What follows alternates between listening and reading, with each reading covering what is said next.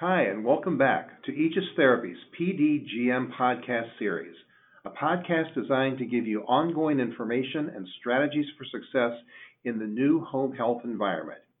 I'm Hal Price, Senior Vice President for Sales and Marketing for Aegis Therapies, and today I'm joined again by Mark Besch, Chief Clinical Officer for Aegis, and Dawn Greaves, Vice President for At Home with Aegis. Dawn and Mark, as always, really appreciate you joining us today, and I know people are very anxious to go and hear a lot of the information that you will be filling in for us today. Specifically, we're going to talk about considerations for therapy in PDGM. Now, I know at the end of the last podcast, I had mentioned we were also going to talk about strategies for interdisciplinary communication and collaboration, but as we've thought about it, there's so much to each of those, we're going to break that up into two separate podcasts. So we're going to start today talking about therapy in the new world. So Dawn, why don't we start with steps that agencies can take to help prepare for the transition? Sure, happy to. So I would say there's a couple of things, areas that we would want to touch on specific to that. And one is to know your baseline. There's been, with the information that was provided in the impact file, one of the areas that they touched on was therapy utilization. So you were in one of four quartiles. You were either the highest quartile of nursing utilization, therefore the lowest quartile of therapy utilization, all the way to, the opposite of that. And so highest quartile of therapy utilization, lowest quartile of nursing utilization.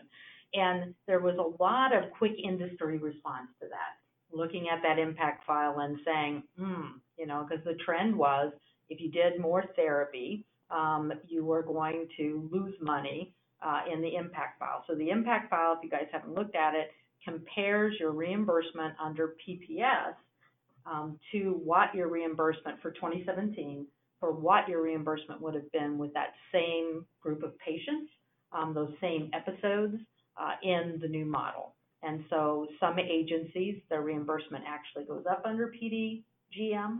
Some agencies, their reimbursement goes down, and some it stays about the same. And so the tendency was to look at that and only look at that therapy utilization piece.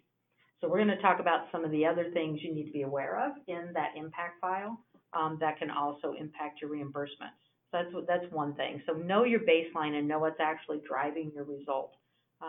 And the second thing we're going to talk about is therapy's role in the primary diagnosis support, condition management, function, and outcomes for your agency.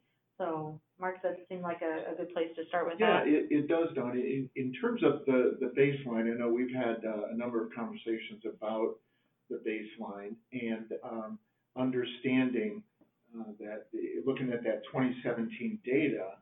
In other words, what's essentially telling us is if you submitted that same claim, same information, same OASIS, etc., under a PDGM model, here's what would happen. Mm-hmm.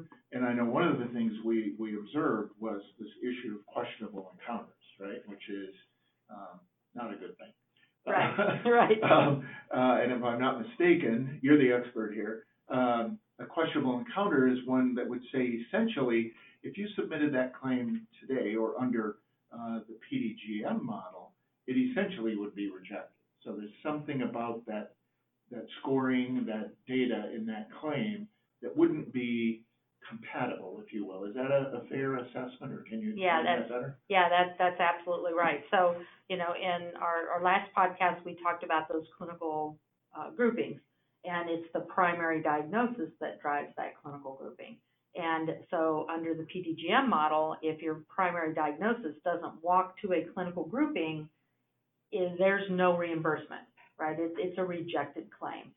In the SNF world, I think y'all would, in the new model, that's a return to provider, yep. Right? So that's a questionable encounter for us. And so what CMS did with the impact file was they went then to the next diagnosis on the claim, and if that claim for that individual.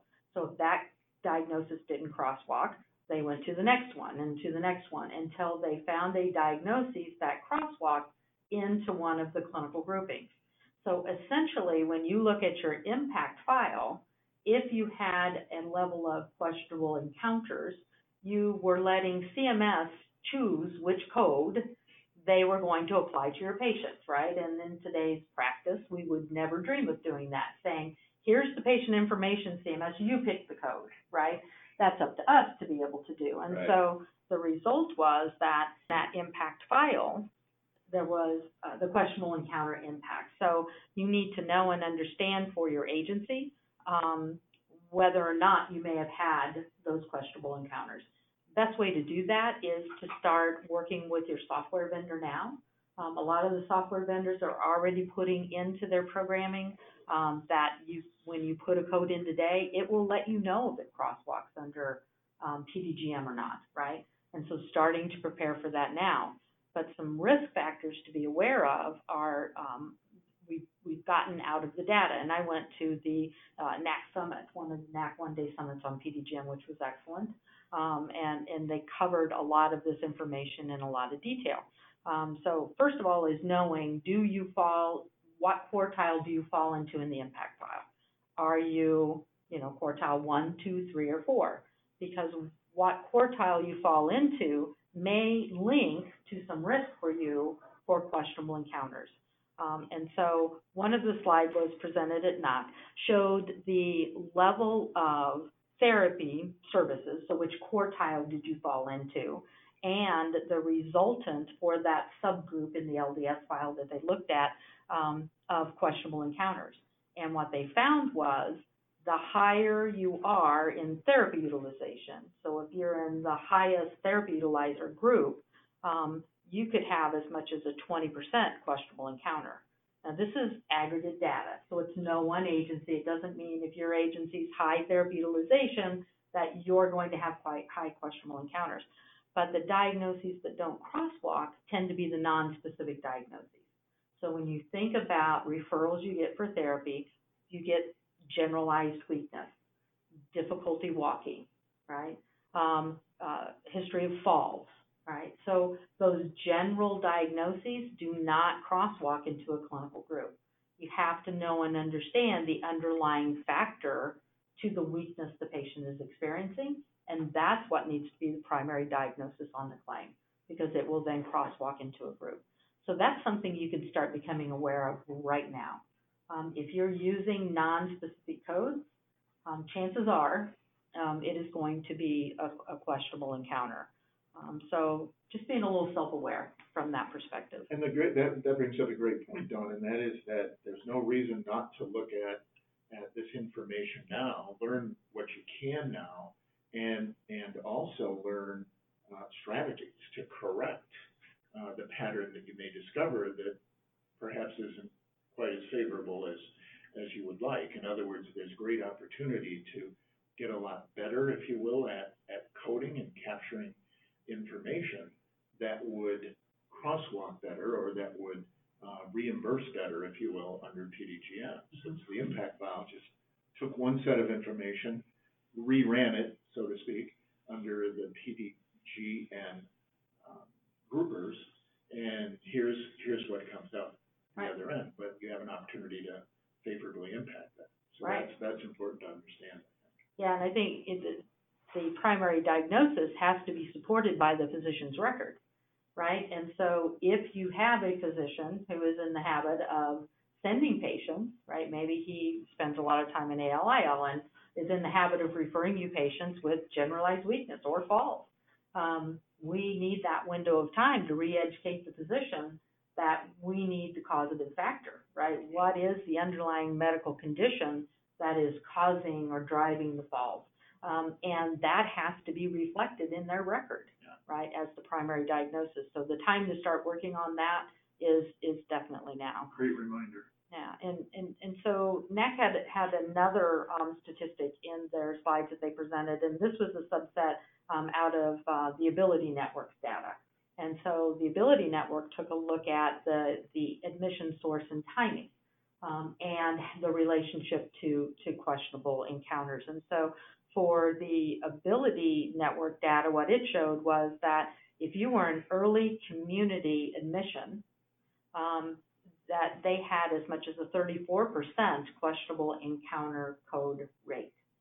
So that's a full 1/3 of your patients. And so if in fact you're listening to this podcast and you're thinking to yourself, I'm an agency that gets a lot of community referrals and we have a shorter length of stay, so high percentage of community early, and we have a heavy utilization of therapy because we're trying to help those patients age in place, right? So get them back to their prior level of function so they can stay in their current environment.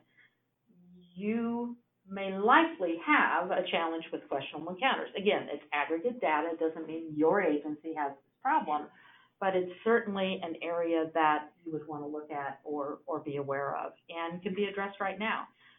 One thing I will say, too, if the software isn't ready yet to start, if whoever you're using as your vendor is not yet giving you information about, oops, that's a flag, that'd be a questionable encounter in the new world, CMS has a grouper tool out on their website. And we've referenced this before.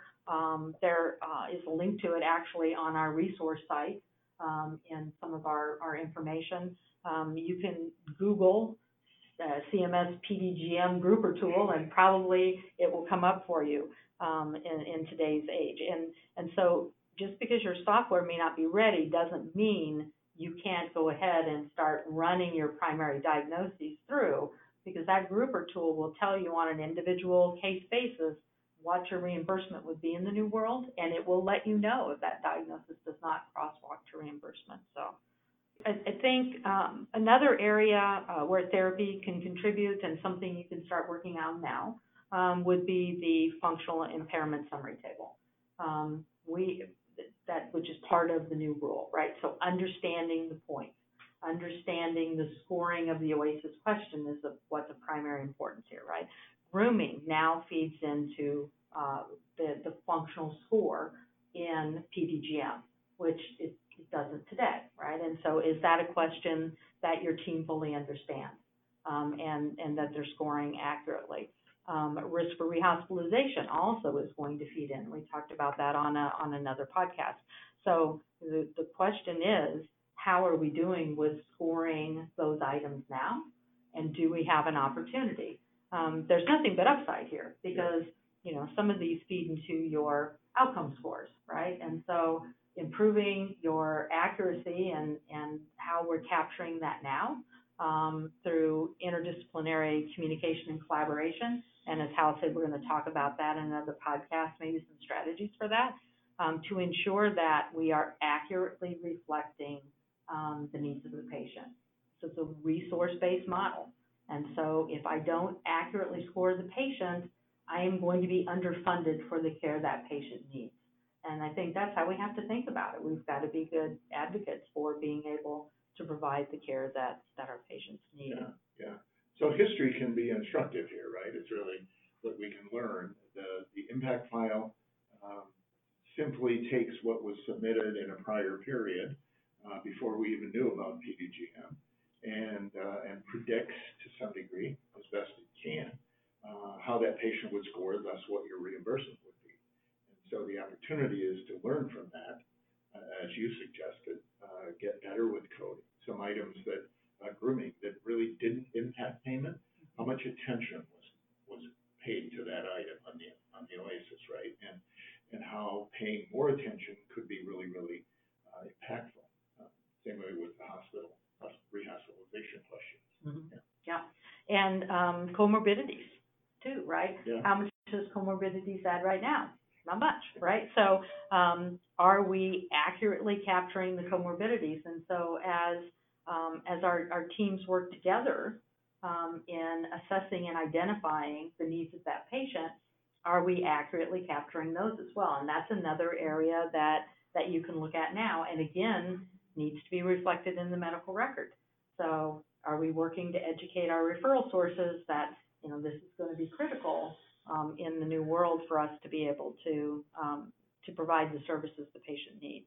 So from back to the functional scoring just for a second, I randomly took some of the reimbursement out of the HHRG table, right, that the case mix table that CMS provided to us, and so in looking at, and again just kind of randomly pulled some of the nursing driven diagnoses to see the impact on reimbursement that function has. And so one example is a complex nursing case where the patient was institutional early, low functional impairment, low comorbidity, compared to all of the same variables, institutional early except for medium functional impairment and a low comorbidity. And the case mix, or the multiple that would be taken times the rate, the 30-day payment rate that CMS comes up with, is 1.1936 for the first one and 1.4004. So 17% difference just because I'm a medium functional impairment instead of a low functional. Mm-hmm. And so if you think about a 17% difference, that the difference in that dollar amount to be able to care for that patient and provide for their needs, if we're not accurately capturing their functional level, maybe their medium impairment and we scored them as a low, we now have 17% less money to provide the services that the patient needs to get them back to their prior level of function, right? There's a MMTA endocrine, the difference between community late with low functional impairment, high comorbidity, and community late medium functional impairment, high comorbidity, is 19%. And so when you look at that, that's substantial, right? And so again, understanding the impact that the variables are going to have, let's not just take one look at the impact file and assume that, hey, you know, I'm high therapy, so I've got to, right, I've got to deal with my high therapy.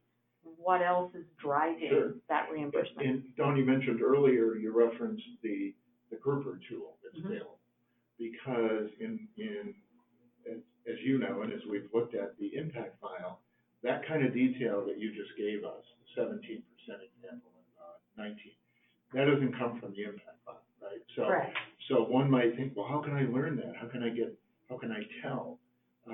Again, whether you use OASIS that are being completed today or OASIS from a prior period, to use that grouper tool, essentially, right?